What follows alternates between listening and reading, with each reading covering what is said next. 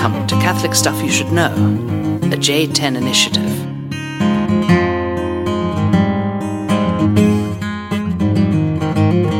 Talk. There you go. We're rolling. Hey, here we go. Do you, Talk- do you Fest. okay? If Is you listen to on if you if you're listening to the podcast, do you listen to it in 1.5, 2.0, or regular speed? Exactly. Normal. I know. Hey, uh, welcome to the podcast, Father John, Father Mike, Father Mike. Uh, good to be together here on a uh, lovely. you're still speaking 1.5. 1.5. I actually think I do speak 1.5. I've listened true. to myself recently. I had to record a lecture, and I was like, "Dude, you go too fast. You gotta slow it down." It's hard to go Pauses- slow. Yeah. Right. And in in preaching, I'm the same way that I I just don't pause. Right. And it's so like I don't um, fluctuate Right. the the voice and intonation and everything, so it gets really just like droning. Yeah. Droning is that the right word? Yeah. It's just buzzing until people fall asleep. then And I have a lot to say, over. and then it's people And then falling. it's asleep. over. I know. Well, here we are. It's summertime. It feels like summertime, doesn't it? Yeah, I wore shorts playing golf, and I froze my legs off. They Froze turned purple, but the tulips are blooming, and that's my favorite thing ever. Are you a fan of this uh, Top Golf place? You a big fan of that? I've played top golf. I, I don't know. I'm, I have mixed feelings. Uh-huh. Like I haven't learned. You have to know like the right games to play. So top golf is like a driving range Right. with different holes that you can shoot toward, and then you get different points. But I don't. I, like I kept losing to my brother-in-law because I would just try to hit the back of the net. Ah, yeah. Like try to just r- drive it really, really far. But he know he knows the game, and the game is actually m- more about precision.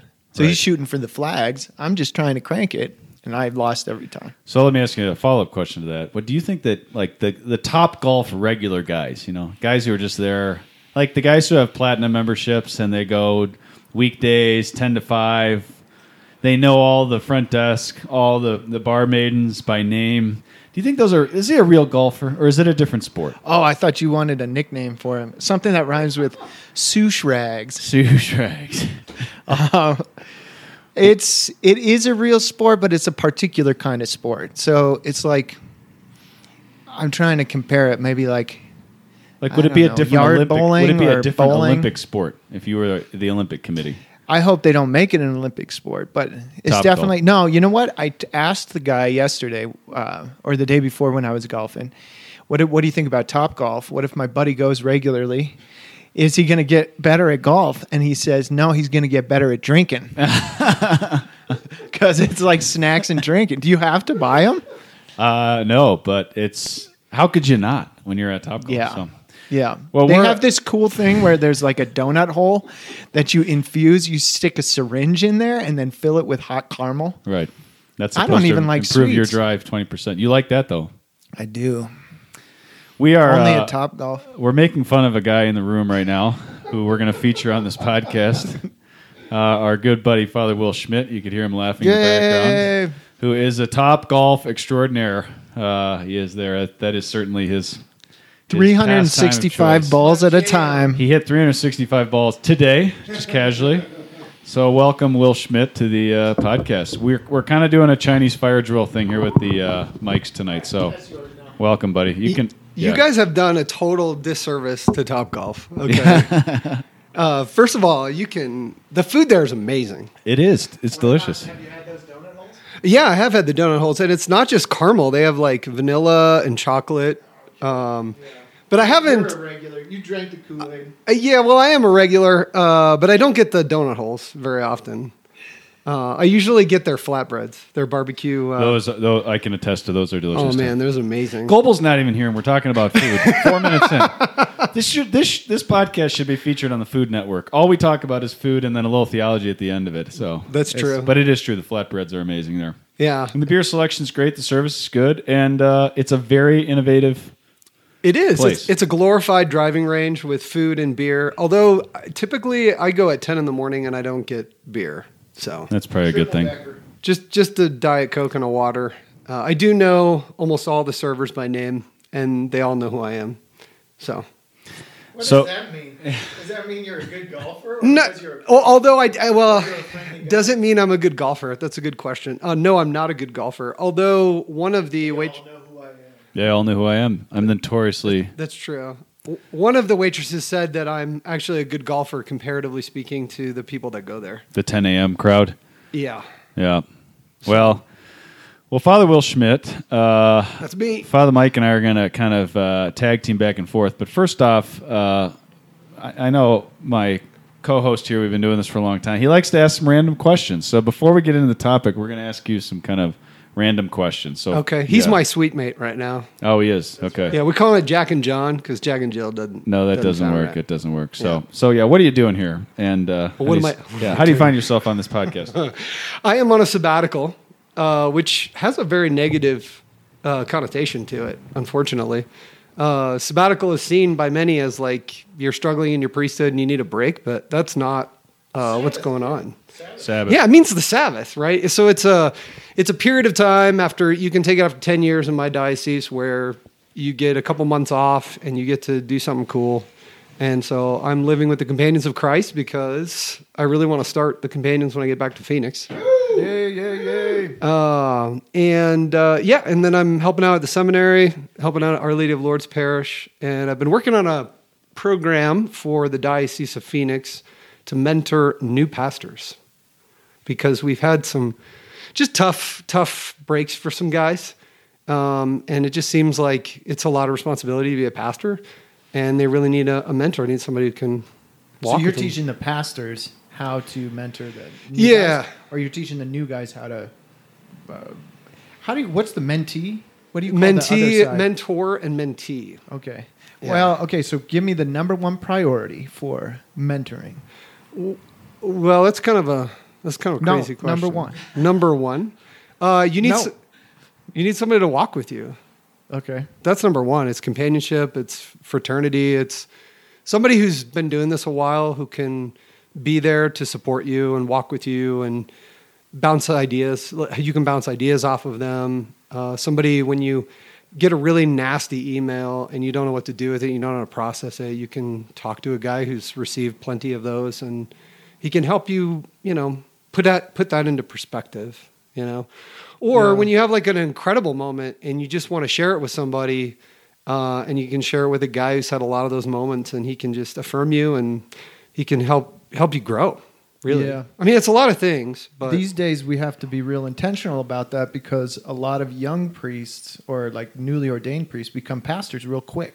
I was 29. And there's so much to that job and to Yeah. that life that you it's hard to learn everything by the time you get. I mean, you're not going to learn everything. it's impossible. But you want to learn as much as you can with a good mentor. Yeah. Yeah. Yeah. And, and I had a mentor. We didn't uh, officially meet, we didn't have a program. It was just very informal. And so I think I talked to him once or twice when I first got started about is this normal? You know, these kinds of scenarios and questions. But we didn't, uh, we didn't have a formal program. And so that's what I've been working on. Um, when the guys are off at their assignments, I've been hanging out at the house and reading books and putting together a program. All right, here's a shift. How long does it take you to grow a beard like that?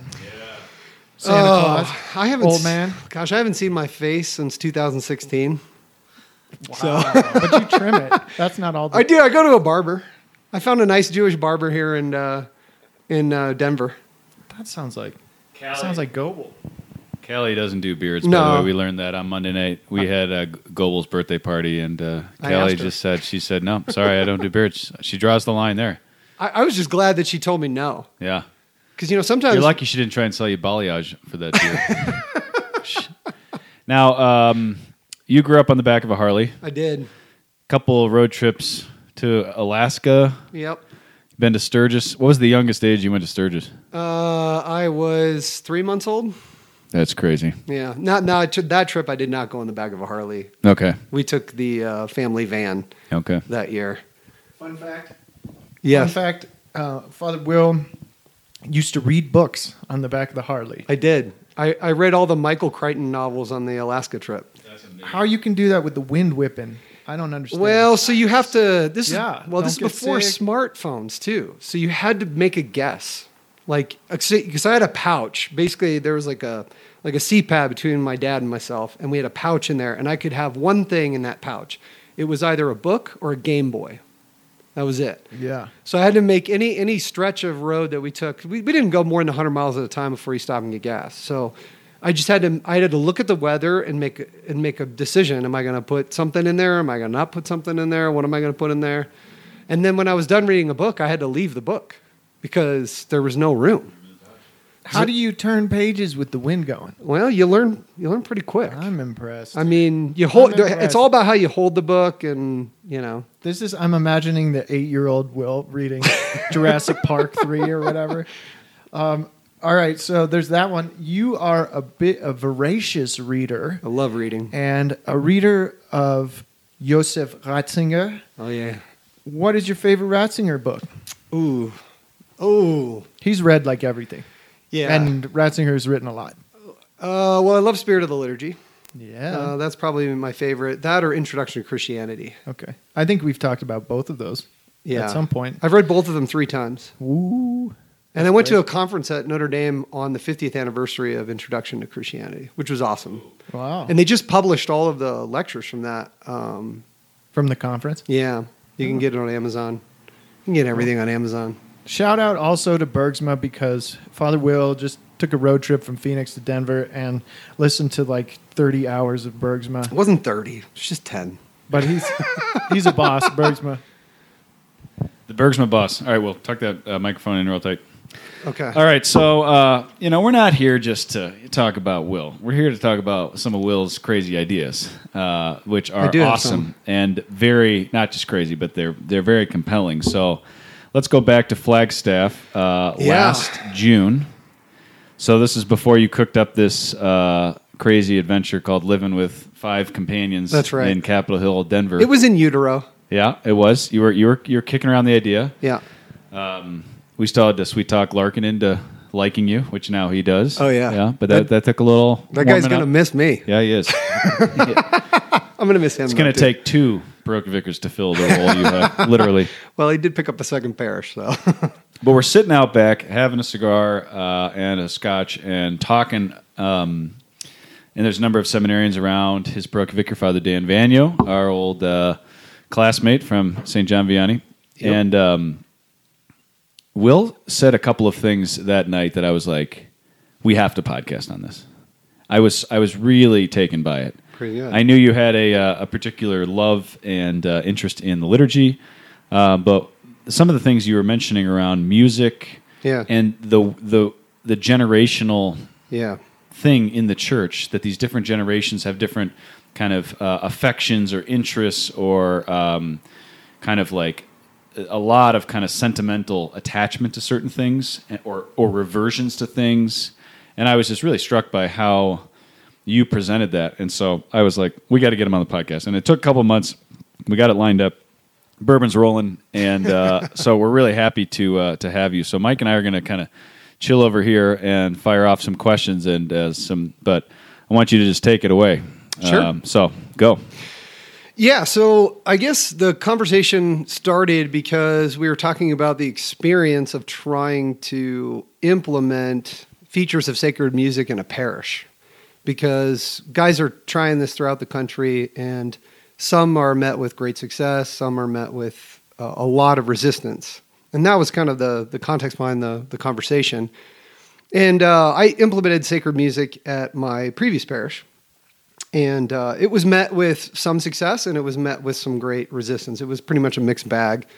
But what I noticed right off the bat was that the vast majority of the people who hated it um, were of a particular demographic. They were, they were of the generation, the baby boom generation. Now, before you get in too deep, can Yeah. I get a definition of sacred music, the way you're using it? Uh, Yeah, so I'm talking about. Um, well, when you read the church's documents on music, uh, on music in the liturgy, you start to see uh, kind of a trend of chant being at the heart of it, right? So uh, the documents will talk a lot about Gregorian chant as the pride of place in the liturgy.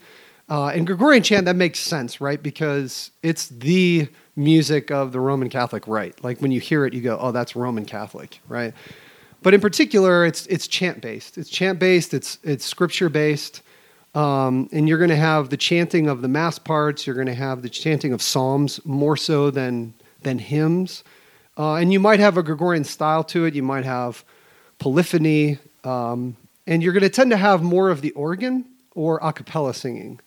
So that's kind of what I'm what I'm speaking about. Just as a like a historical note. Now, this isn't the experience of most Catholics, Right. but the all of the rites uh, and throughout the history of Christianity, all of the different uh, liturgies have mostly been chanted.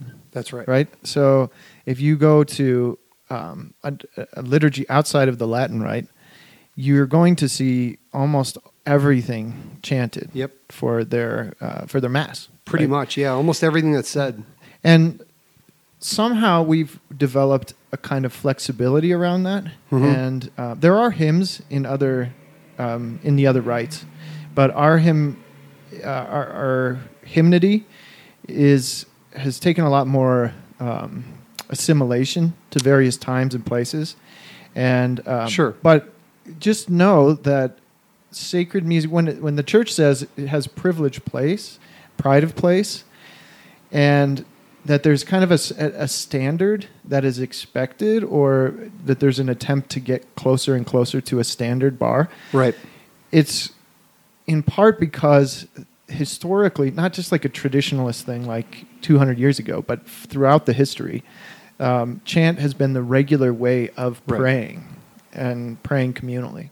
Yeah, and I, I liken it to this. Uh, you know, we all know the happy birthday song, right? Um, and in fact, if if I were to try to like wish you happy birthday, and Father Mike rap by just saying, "Happy birthday to you, happy birthday to you, happy birthday, Father Mike, happy birthday to Or you." you could smile. Well, you would be. I, I could. I could smile when I'm saying that, but you would be kind of like annoyed. Like, dude, why didn't you just sing it? Everybody knows the song. Well, imagine flip flopping that. Imagine the mass was actually designed to be sung, but now everybody's saying it. You know, but we don't know any better because it's just been said for so long, and that's our lived experience of it. But it was actually designed to be sung. Like every part of the mass can be sung. And in fact, when you when you learn about the church's the history of the church's liturgy, the high mass was always the sung mass. Right? Why is it called the high mass? Because it was said in a high note because the priest was singing it, so everybody could hear it. The low mass, the priest said it in a low voice, you couldn't hear it right? So the so the high mass is really the sung mass. It's like the model of like mass in its most glorified form. And every other mass, whether it was the missa cantata or the missa recitata, which is they had a minimized version of the sung mass, and then they had the recited mass or the low mass. Those were participation in the high mass, but on, but not in the fullest form, if that makes sense. Now, um, if somebody was listening to this and is already like, there's like sirens going off. Yeah, uh, yeah. I think we want to start by saying uh, this conversation is about what is the Novus Ordo. So it's not we're not Right. talking about going back to the old The Tridentine Mass, The Tridentine no. Mass. We're not talking about that. That's not a priority for us. Nope. Um, I you know we have the the kind of the ghost of Father Keith Kenny in the room with us right now. we got a buddy who's done We got an empty He's- chair yeah, for the return of Keith. yeah, we'll pour out a little libation for him. Father Keith has done tons of research with you on this topic, and it's been very compelling for us because one of the things that I'm personally uh, convicted of is we got to double down on Vatican II. We got to recommit because people are going crazy and they're saying crazy things, Yep. and there's these stupid people with podcasts, unlike us, all right, who are totally accurate and truthful at all times. But there's a lot of there's a lot of fake news out there about. Sure.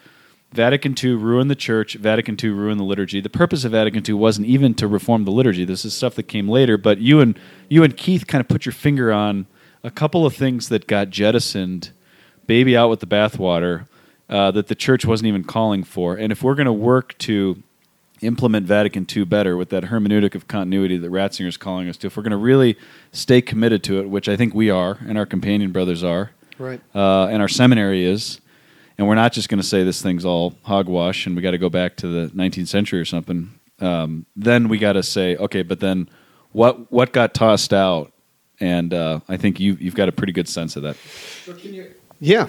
Uh, go back to the parish. You were talking about trying to implement things. in the Yeah. parish. Use the yeah. Start with the parish example again, and then we'll build on that. Sure. So one of the things we did is we we started introducing the entrance antiphon and the communion antiphon, right? So that's a piece of scripture chosen by the church. Usually, it's a psalm um, that's given for that particular mass or for a group of masses. So, like if you look at Advent, for example, Advent has particular entrance antiphons that the church envisions that are sung um, when you when you enter into the church and you approach the altar. It's almost like the church is saying, "Hey, we have this scripture passage that we want on the minds and the hearts of the faithful as this liturgy begins."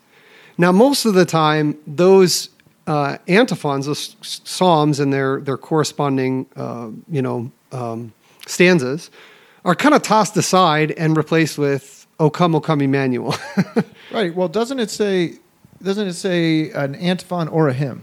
Right, but what happens is it, it the antiphon is the preference, or it can be replaced with a suitable hymn. But the problem is, is that most of the time it's just a it's just a hymn. Yeah. Which I'm not a don't get me wrong, I'm not opposed to a hymn in place of the antiphon, but we're trying to rediscover these particular scripture passages that are given by the church for us to have in our minds and our hearts at these particular For moments that Mass. liturgy, yeah. Yeah, and that's why I, I feel like the, the lay faithful get cheapened a bit um, because they get "O Come, O Come, Emmanuel," which don't get me wrong, that's a that's a beautiful a beautiful hymn. But a lot of people don't realize like the Advent antiphons are a dialogue between God and His people over four weeks, and we don't get that dialogue because it's replaced with "O Come, O Come, Emmanuel." I mean, I went to a mass one time. I can celebrated a mass where um, the entire mass setting was set to O Come, O Come, Emmanuel. Holy, holy, holy Lord God of And hosts. you seem to disapprove. well, it was just like, it was just overdone. You know what I mean? It's like Yeah. all I heard was O Come, O Come, Emmanuel for an hour, you know? Well, so okay, so these these antiphons are very proper to the particular masses. Right. They are long-standing within the tradition. Yep. They're usually scriptural. Yep. And they're simple. They're so they- always scriptural. They're usually a psalm. yeah, and they set the, they set the tone for that liturgy. They Right. fit within the liturgical season and cycle. Um, what do you think about doing the antiphon and a hymn? I've seen that done. Yeah, that could be done. I think um, the idea is that the hymn comes first. So at Lourdes, we, we flip flop it. They sing the antiphon and then they tell everybody to turn to the particular page uh, of their Breaking Bread hymnal, uh, which is just, it's backwards because it's called the entrance antiphon. So it's meant to be sung as the priest and the servers are entering into the church towards the altar. Right. So, Yeah. So, I, or Could you do like a hymn and then Yeah. while you're incensing the Yep. altar, they're singing the antiphon? Yeah, so that's kind of what we did in my last parish. We had a we invited everybody to stand. We sang a couple verses of a hymn, and then we moved into the antiphon. So we did hymns, but but we also kind of cleaned up the hymns. We got rid of a lot of the uh, the stuff that I would say is kind of cheesy and hokey, and some of the stuff from like this heretical. Or heretical. And, yeah, yeah, some some of those hymns are are flat out heretical. Um, so we kind of mostly just hokey, I think. you yeah know, the most yeah or or easily interpreted one way or the other. All right, so there's one at loosely. the beginning, and then there's one at communion. Right, and there's also an offertory, but that one's that one is replaced most often with um, like a hymn, or oftentimes it's a, a schola piece that's done by like a group of singers. That's it's meant to uh, accompany the liturgical action. So that that's the other thing about chant is it's it's meant to accompany, it's meant to clothe the text. So it's not meant to be melody driven. It's meant to be driven by the word, um, and it's meant to accompany an action right? So as as the priest is preparing the altar, as people are bringing forth the gifts, these hymns that are sung are meant to accompany that action, and it's meant to stop once the action is done. So if you ever go to a mass and it's the offertory, and the priest is done, the altar is set, and they they just keep singing for another minute. That's contrary to the to the notion of music in the liturgy because the action is over, the music should fade out, and that's why chant is more easily um, ac- you know used in that scenario because with chant you can kind of fade out faster than you can with a hymn. You got to But you could fade out the chants too. Yeah, that's you don't have to finish the whole thing. You don't repeat You- the verses. you- all this. In fact, uh, a good choir director will notice that the priest is almost done, and we'll skip a stanza and go into a glory, be to the Father and to the Son and to the Holy Spirit, and then repeat the antiphon one more time or whatever. All right, I got two questions. One is, and you can Sure. answer them in whatever order, or choose not to answer either one. The okay, we're talking about uh, restoration of sacred music. Yeah. that's antiphons, and then the Chanting. What else? Yeah, chanting. and then the other one is uh, what was the response of your parish? yeah, yeah. you let's talk told me that. a little bit about it, but there Yeah. was kind of some pushback, and then maybe they got used. How did, Sure. So, what what are the other elements of the sacred music in terms of Yeah. liturgy, and then yeah, this reaction from the parish? Yeah, so we also brought in a tracker organ, so which is a uh, it's a smaller organ that uh, it's not electronic. Um, like a Wurlitzer.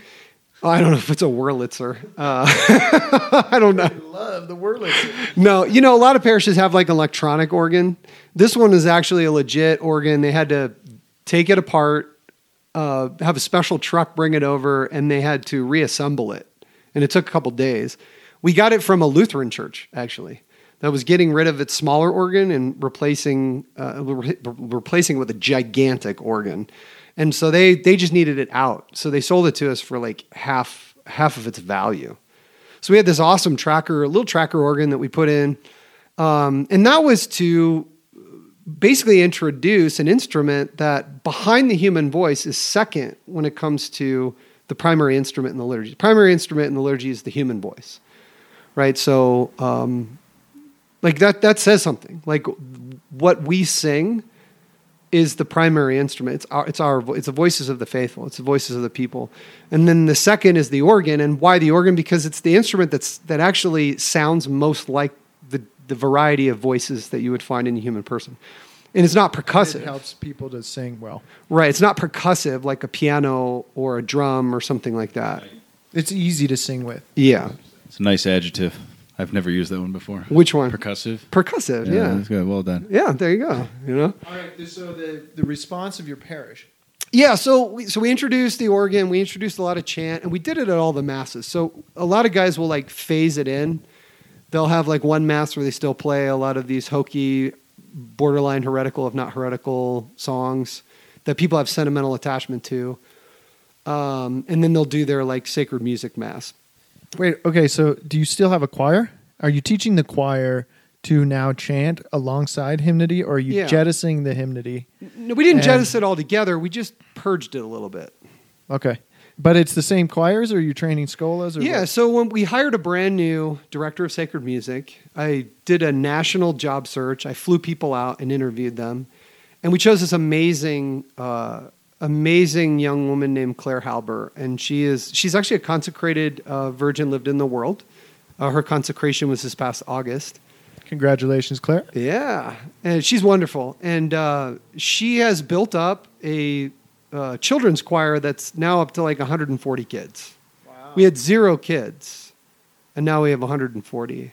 Can't really hear myself anymore. Is that we're okay? All right. Sweet. I'm not used to your headphones. Yeah, it's the headphones that get goofy. No, that's okay. It's because you're used to having a good setup. Father Will has his own uh, podcast. If you like what you're hearing, listen to the Northern Fathers. Right? Thanks for that plug. No problem, man. You guys are doing good work. You and Father Matt Lowry. That's right. All right. So it's March of 1967. It's two years after the, sec- after the Second Vatican Council has closed, and We uh, didn't even get to what I want to talk about. That's okay. Keep going. I love it. sorry, man. We circle back. But then uh, Paul VI puts out this document that uh, only two people in the universe have read: you and Keith, called Musicam Sacram. That's right. right. Yeah. But for you guys, this is a this is an important piece that was completely Yes. uh, tossed aside. Totally. Uh, partly because of the Novus Ordo. Because so it came it come it came out in what November of '67, and then people are starting to look at it, and then all of a sudden Novus Ordo comes out in December in '69, uh, and that kind of changed things. So people kind of put it on the back burner because they were trying to figure out, oh, now we have this new mass, and it's in the vernacular, and what do we do? Right. So the Musicam Sacram was the document that was supposed to be the musical implementation of Vatican II. So if when you read Sacrosanctum Concilium, that's the Vatican II document in the liturgy. Musicam Sacram was supposed to do the practicals of what is music going to look like with this reform. Okay? And they laid out music in the liturgy in three different degrees. So they said, what they said is um, the, the entire sung mass still exists if you want to do it. The entire low mass still exists if you just want to recite it. But if you're going to do something in the middle, we're going to prioritize what is to be sung, and then you can mix and match based on these like principles. And so the first degree is the dialogues with the people. So like the Lord be with you and with your spirit. Um, the collect, it's the opening prayer, prayer over the gifts, um, the prayer at the end of Mass after communion. Um, you have the preface with its dialogue. You have the Mass parts that involve the people, um, uh, with the exception of the Gloria. Um, and then you have like, but like you have the Holy, Holy, Holy, the memorial acclamation. Actually, the memorial acclamation is not mentioned because at that time it was still said by the priest alone or the server. I can't remember. So these are they're saying these are the these are the priorities for singing. Yeah, these are All the of these these are the most important things to be sung. So what they what Musicam Sacram said is, if you're going to sing anything, start with these. Uh, It sounds like everything. no, it's not because notice what's not there. The the Gloria is not there. The Lamb, uh, or I'm sorry, the uh, the responsorial psalm is not there. The entrance antiphon's not there. The communion antiphon is not there. Uh, the creed is not there. Um, the readings are not there in the first degree. Like the first degree are the parts that belong to the people, and and the and the most important parts of the prayers that the priest leads. So you have the prayers, you have the Our Father with its introduction and conclusion, right? So then it says, if you're singing everything in the first degree, you can mix and match everything of the second or the third degree. You can mix and match whatever you want, but it's presuming that you're singing everything in the first degree. Right? So then it's like, okay, you want to do the Gloria? Great. You want to do the Creed? Great. You want to do the readings? Great. You want to do the antiphons or some other suitable hymn? Great. But notice that the, the antiphon, so the entrance antiphon, the offertory antiphon, the communion antiphon, and the recessional are all of the lowest degree. But yet, when you go to most American masses in the Novus Ordo, what do you find? You find the, what we call the four hymn sandwich. You find hymns in place of those chants. Is that we, you, and Keith? what do you mean? for him, who calls it? Who's we? Who calls it oh, the for him sandwich? Oh, yeah, Keith, Keith and I call it the four him sandwich. Yeah, we call it the four him sandwich because those were chants that the priest recited quietly that people began to sing while the priest was reciting the prescribed chants. Now I got That's how that developed. not that I have the right to uh, protest here, Mm. but it's Protest away. Third I'm degree. used to I was just looking at this on uh, Yeah. John's phone. That third degree has the Alleluia before the gospel. That's right. Come on, That's man. right. That's of the lowest degree. That's the Psalms. That's the whole theme of the Psalms. I know it's crazy, isn't it? Is the Alleluia? Right, but but here's the thing: you've you've got to look at that as okay. This was the vision for when the church is talking in Vatican II about participation in the liturgy. Like first and foremost, we're talking about praying the mass. That's that's number one. But number two is how do we get people more actively involved in the mass? It's their parts, right? It's their parts of the mass. So their response and with your spirit. I see what you're saying. That's so their part. This is meant to encourage active participation. This of is the faithful. the vision of what of Okay. how it looks when it comes to mass or when it comes to singing. Yeah. And then, yeah, these other parts, Yeah. like the Alleluia before the gospel, that was a priestly part. Now it's a kind of a communal Sure. thing, but or done by a choir. It, it, it can be done by a choir in such a way that your role is to actively listen. Like the Gloria, Yeah. for example. The Gloria is left in the second degree because there are so many beautiful Glorias that your average person can't sing, but they're beautiful and they're now holy. wait, okay, so this idea of actively listening, I know it's there, Mhm. but is that what they envision for the majority of these things? Like participation of the faithful here really means No. shut up and listen. because No, it doesn't. No, it doesn't mean job. that. That's why certain things are left for that. So you're going to have uh, those other suitable hymns. There's a lot of beautiful polyphonic, like chants that can be sung that the people are not going to be able to sing. That's a perfect, uh, the perfect time to to have a choir or schola sing one of those is like after communion when the priest is purifying the vessels and people are praying, you you would offer this beautiful piece of music that is difficult and challenging, but it's not meant for people to be sung. It's meant for people to just listen to Yeah, it's and enjoy. meditative, It's meditative, right? Offertory is another one. There's nothing for the people to do at that moment than pray and offer themselves on the altar. And so you offer a musical piece that they actively listen to.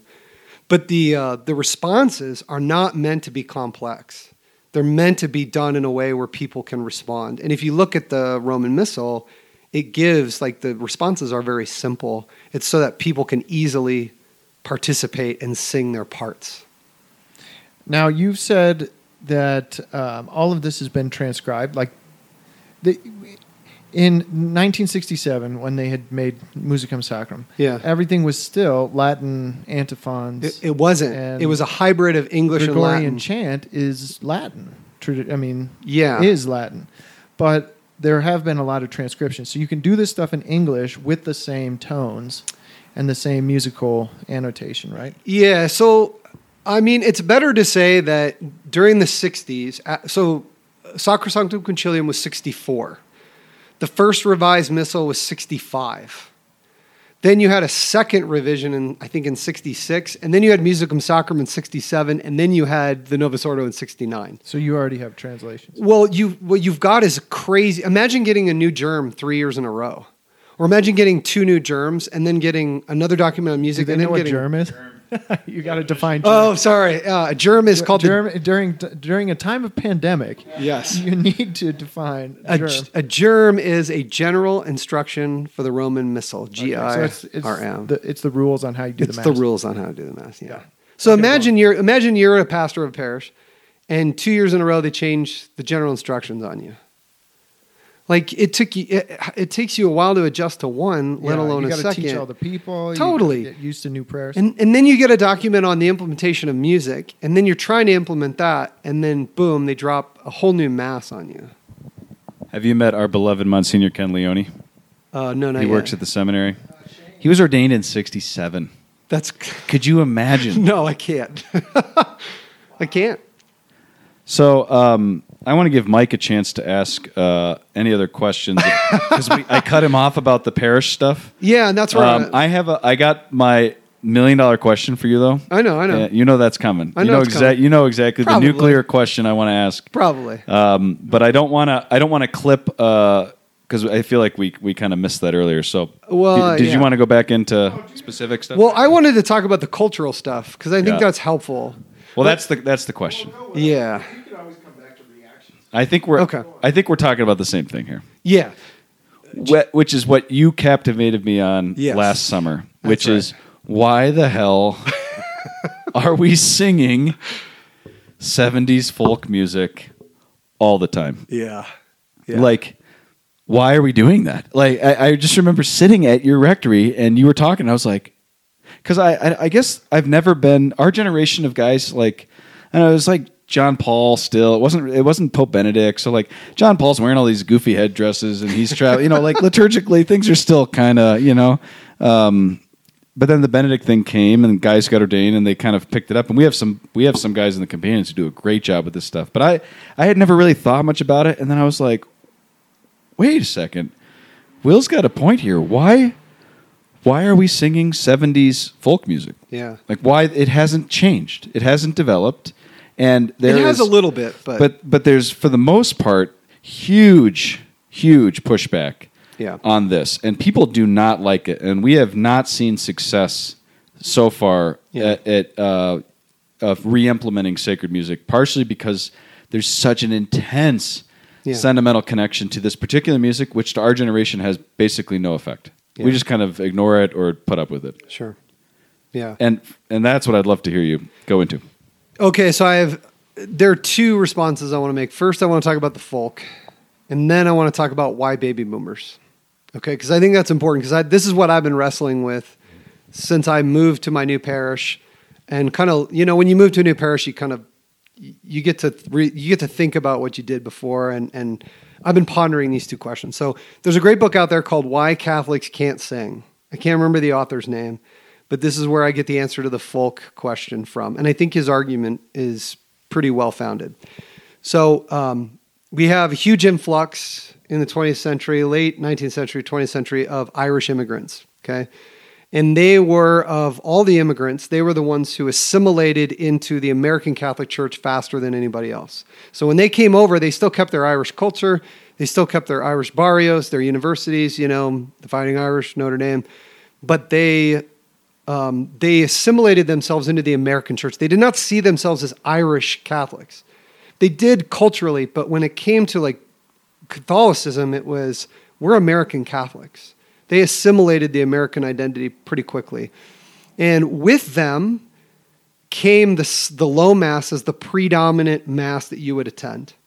Now, why is that? Well, Ireland went through intense persecution, and masses were celebrated in secret uh, for a long time.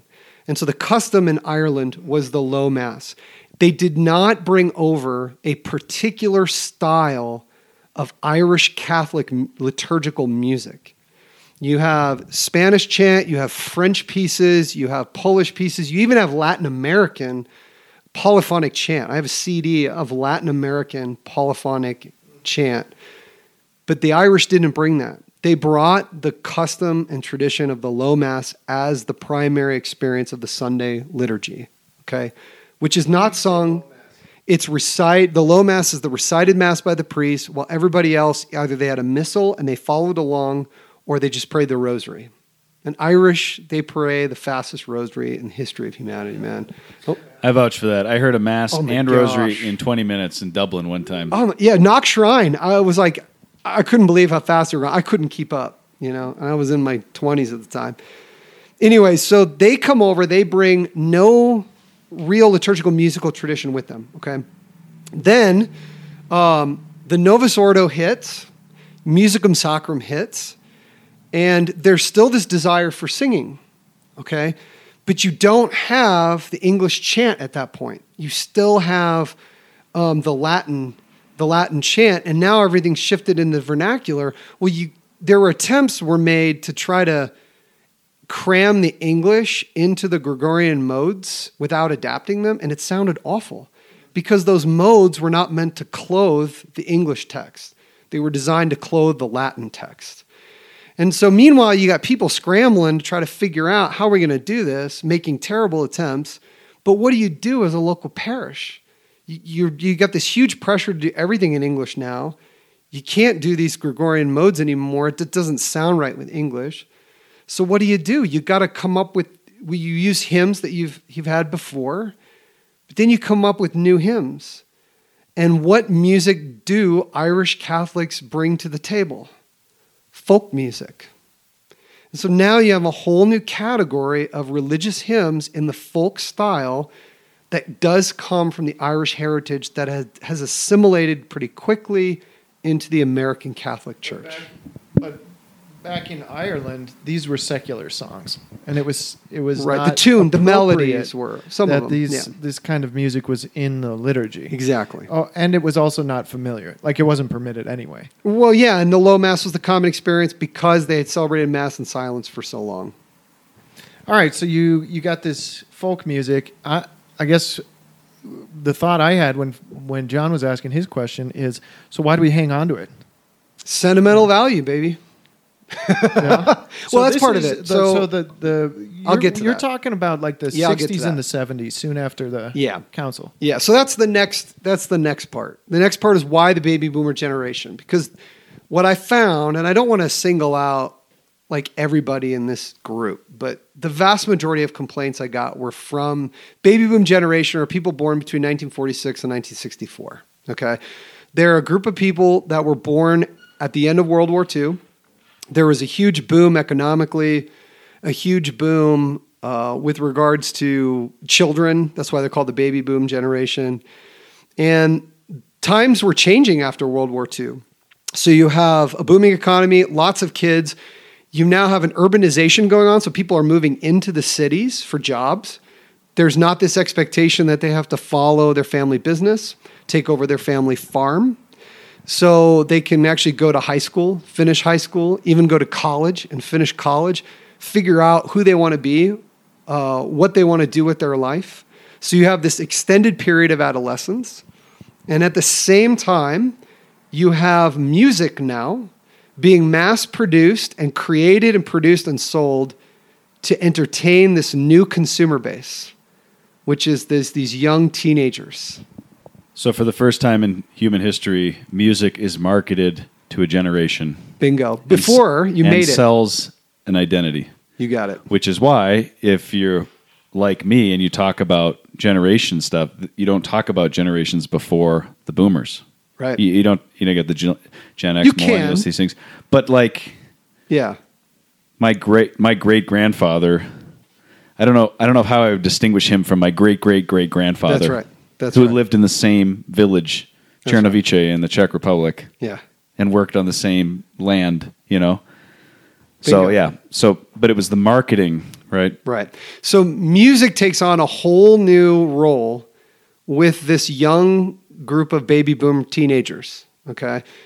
Um, this is when you've got Elvis, Johnny Cash, Jerry Lee Lewis, right? Now, all, now note, none of those guys I mentioned were baby boomers, but the predominant people that were listening to their music were baby boomers. Okay. Now, what happens is eventually people start to, or the culture starts to get this idea we need to have young people making more music for young people. Uh, and this also happened in film. So I watched this documentary on George Lucas and Star Wars. And George Lucas says in this documentary, he says, uh, My first film, American Graffiti, uh, which was in the late 60s or early 70s. I think it was late 60s. I think it was 68 or 69. Anyways, he said, I was hired as a young director to produce a movie, as a young producer to produce a movie for young people. It was the for, first like for us by us like movement, you know? So you have music and you have movies and you have all this entertainment that's being made by young people for young people. And music kind of captured that scene. And it was also a revolutionary time period. If you think about the 60s, you know? Um, you have equality, social justice movements. You've got uh, the protests of the Vietnam War. You've got sexual revolution going on, and at the same time, you have Vatican II, you know, and the Novus Ordo. Well, when you read Ratzinger a lot, he's always pointing back to the cultural revolutions of 1968. That's right. Which uh, which was the turning point. It's kind of when Yeah. Western civilization blew up. Yep. Again. Right. Um, and uh, you know, student riots all over Europe, certainly all over Germany. He's seeing this. He's in Tübingen. He's Yep. in Munich, and he's seeing. Um, but it's important to remember that it just is a cultural break that uh, that that defines that generation. And again, we're not imputing moral failure here. We're just saying they lived through a, a, an unbelievable cultural revolution right. and the music was part of their identity in a very intense way. I think my the way my dad talks about the Beatles. Yeah. I mean, it's just like you know, My same way my dad talks about Johnny Cash. And I think you have you have all kinds of negative things going on, but the music was the positive. Yeah. And I think that you, that might be said of the the church experience too. And the folk was always related to warm feelings, positivity, optimism, um, togetherness. These kind of things that experimentation. So that was a big thing of the 60s, and that carried into the 70s. So uh, I literally, when we were cleaning out an office in my last parish, we found a songbook by Carey Landry, okay? And it's called Hi God. Okay. And so we, we looked at this songbook. It was designed for children's mass. Okay. And literally, the opening song for mass that he recommends is a song called Giant Love Ball. ooh, I'm like a big giant love ball bouncing around the sea. Big giant love ball. Yeah, no, I'm not kidding. you do this That's on the organ. That's literally what it is. And I'm reading this and I'm like, this is like, take the sexual revolution, uh, apply it to like children's mass. It's, it's, it's experimentation, like drugs and sexual.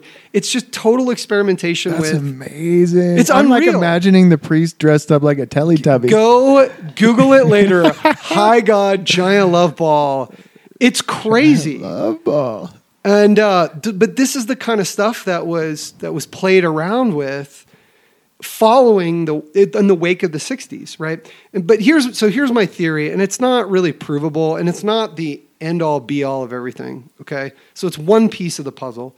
But here's why I think baby boomers really struggle to embrace a, a movement back to chant because first of all the music played such a role in their their childhood and development that it almost it's part of their identity not the specific not just the specific music that was played in that time period but also what music has the effect it has on them what and, it and means church music. what it means This was the this was them. the kind of prayer that we had at church. Right. And a chi- and a child's experience of church is the most pure.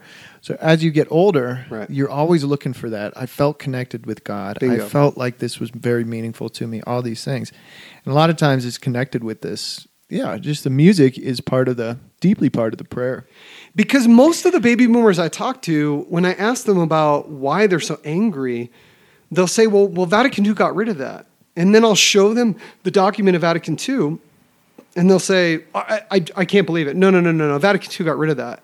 You literally will show them that that's a misconception, and they reject it, and they won't embrace the actual document that you show them. And be, so it run. It's not an intellectual issue.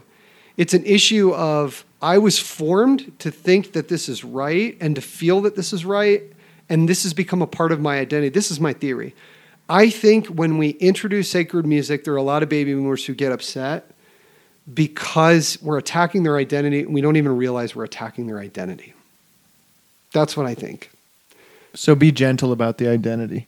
Yeah. I we're running out of time, but I I'm not not just as a devil's advocate. Yeah. Well, I'm gonna I could be wrong. I'm gonna continue this uh, this conversation with you outs, outside of this podcast because I'm curious to know what you think about um, how chant hasn't always been there, and even chant is influenced by uh, various cultural forms of music. Sure. So, Sure. all of these different European kind of uh, musical traditions. Well, I would say the chant formed Greek the culture. You know, Greek modes of music Sure. the and it, there's probably yeah a reciprocal influence but uh, is there room the way that vernacular language has room because it's it it, it fits the way that people communicate Oh, yeah. in time is there room for the influence of even popular music not to say i want justin bieber in the liturgy um, Just say he it. can sing in the Say choir it, Mike. he Just can say sing in it. my choir he can sing in your children's choir Say it. You want you want the beebs. so I think it can be. I think it can be too quickly done. I think it can be overdone, of course. But there is influence of like the greater culture. Maybe it's like high music or something like that. Like you have to distinguish some sort of um, kind of what we would call classical music or a, a sort of continuity in polyphony. So there is music outside of the uh, Gregorian chant. Yeah, absolutely. That's Polyphony sac- is the, sacred. Is the second name mentioned after Gregorian chant? Yeah. which has Gregorian But chant as its base. I want to say, is there room for um, the, the influence of other music, particularly in the hymnody? Fine, I, I'm a, I want to hang on to the Gregorian chant, Sure. um, for a lot of reasons, and some of them, you know, that you've outlined, in in part, and I think your main point here is that we were never meant to throw it out, Right. and it's just a point of continuity that is uh, intended. Um, but then, yeah, that's my question: is like, is there room for the influence of, like, America is a new thing. It's a new thing. It's the blend of tons of cultures, lots of history, uh, coming together. Not a very old country, but um, there's a kind of a new reality here that presents some novelty to the experience of Roman Catholicism sure. that I wonder how that um, relates to music. And I think it's like I don't want to push that. I think they pushed that way too quick, and that was part of the problem. It's like, Yeah. well, let's just start experimenting with We the with the goofy God ball or whatever. Giant. and Giant love and like we'll just throw out everything and start throwing in the folk music right or these innovative ways i mean they did attempt to write lyrics that are sometimes scriptural sometimes you know theological reflection i don't think it was terribly profound most of the time Yeah. but there was a, attempts to modify it and you could have more blatant crossover like uh, the um, the guitarist and lead in Craig, where I was uh, assigned once upon a time. He used to set the responsorial psalms to classic rock riffs, and then check out in the you know I'm in the congregation. No. to see if the people would recognize them, and then he would chuckle, you know. And in Latin America, I've heard. The Lord is my light and my salvation. Whom shall I fear? That's from What Willy is that? Wonka. Willy Wonka, right? yeah. Um, Gene Wilder's weird. Okay, so I've also heard in Latin America like parts that um, are written from Beatles songs, you know, and then just applied. Hallelujah. yeah, oh, no, that one's a terrible example. Yeah, I know. I think Father John celebrated a wedding to that at one point, and it was it was officially the Alleluia. Oh, all right, but I I mean we'll have to talk about that because I do think I got, well, can I give one more uh, crazy example? okay. Um, so this was a, uh, you can find this online. It's glory to God, glory to God, glory to God in the highest. My little pony, my little pony, what is friendship all about? We, I mean, Keith, Keith I know. Keith I and I have looked at all this stuff. We listen to all this stuff. I, I Sorry. We'll let you have the final word here, but I would just say um, I love uh, G.K. Chesterton's line: um, "Anything worth doing is worth doing badly."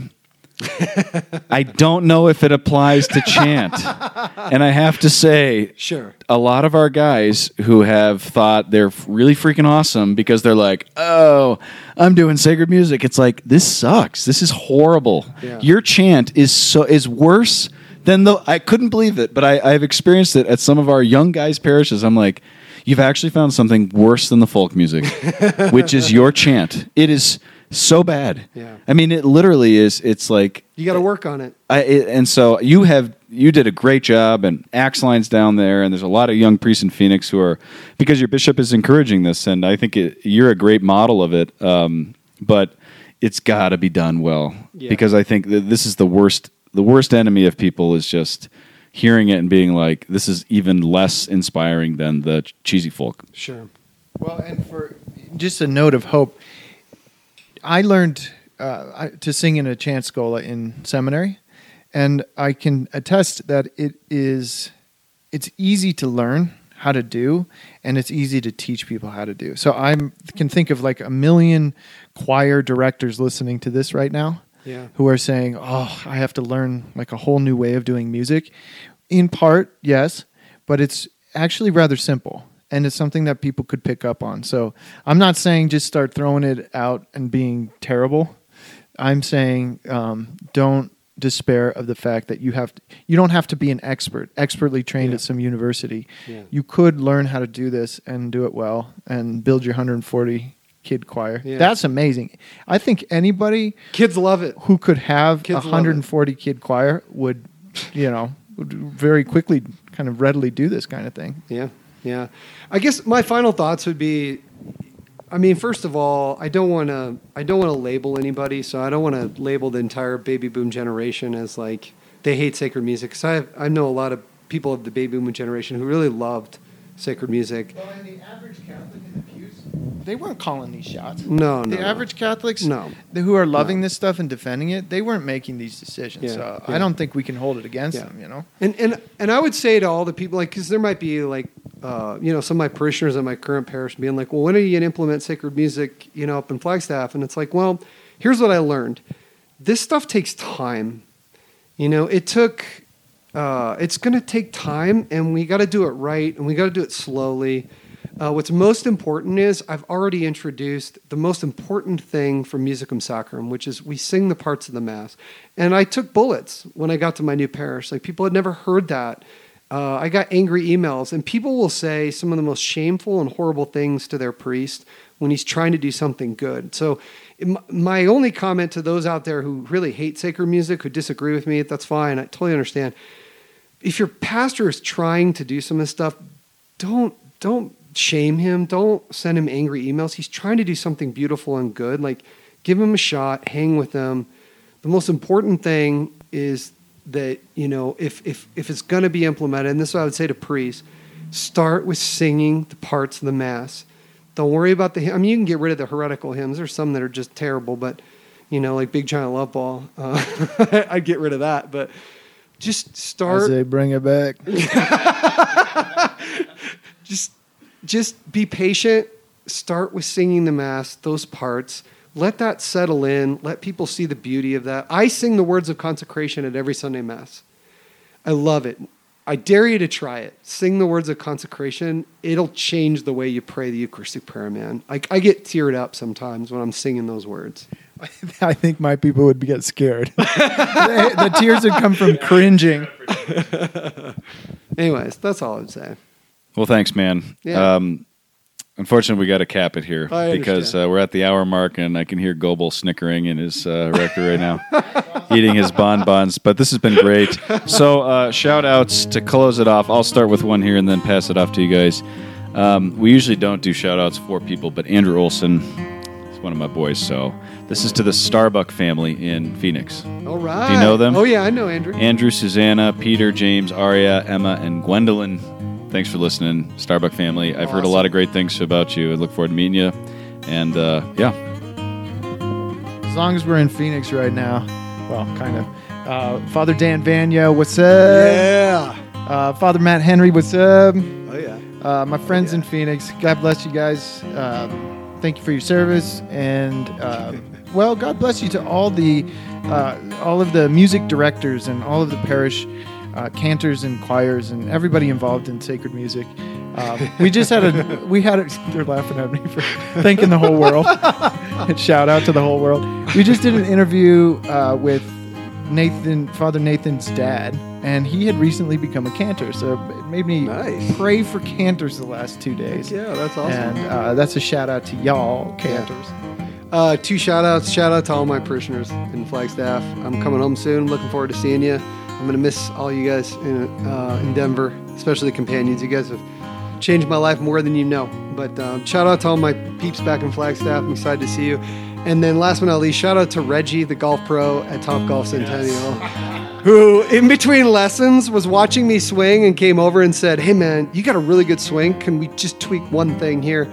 And I'm like, Yeah. So he basically gave me a couple free lessons and he's the man. Boy. Way to go, Reggie. Thank you, Reggie. right, God bless you, brother. Thanks for joining us. Hey, this has been great. Thanks, guys. Will, thanks again. We're going to miss you, man. Uh, you're a true companion, your brother. Look forward to having you back soon. But blessings on this next chapter as you head home. Mike, you want to close it off? Am I supposed to sing something?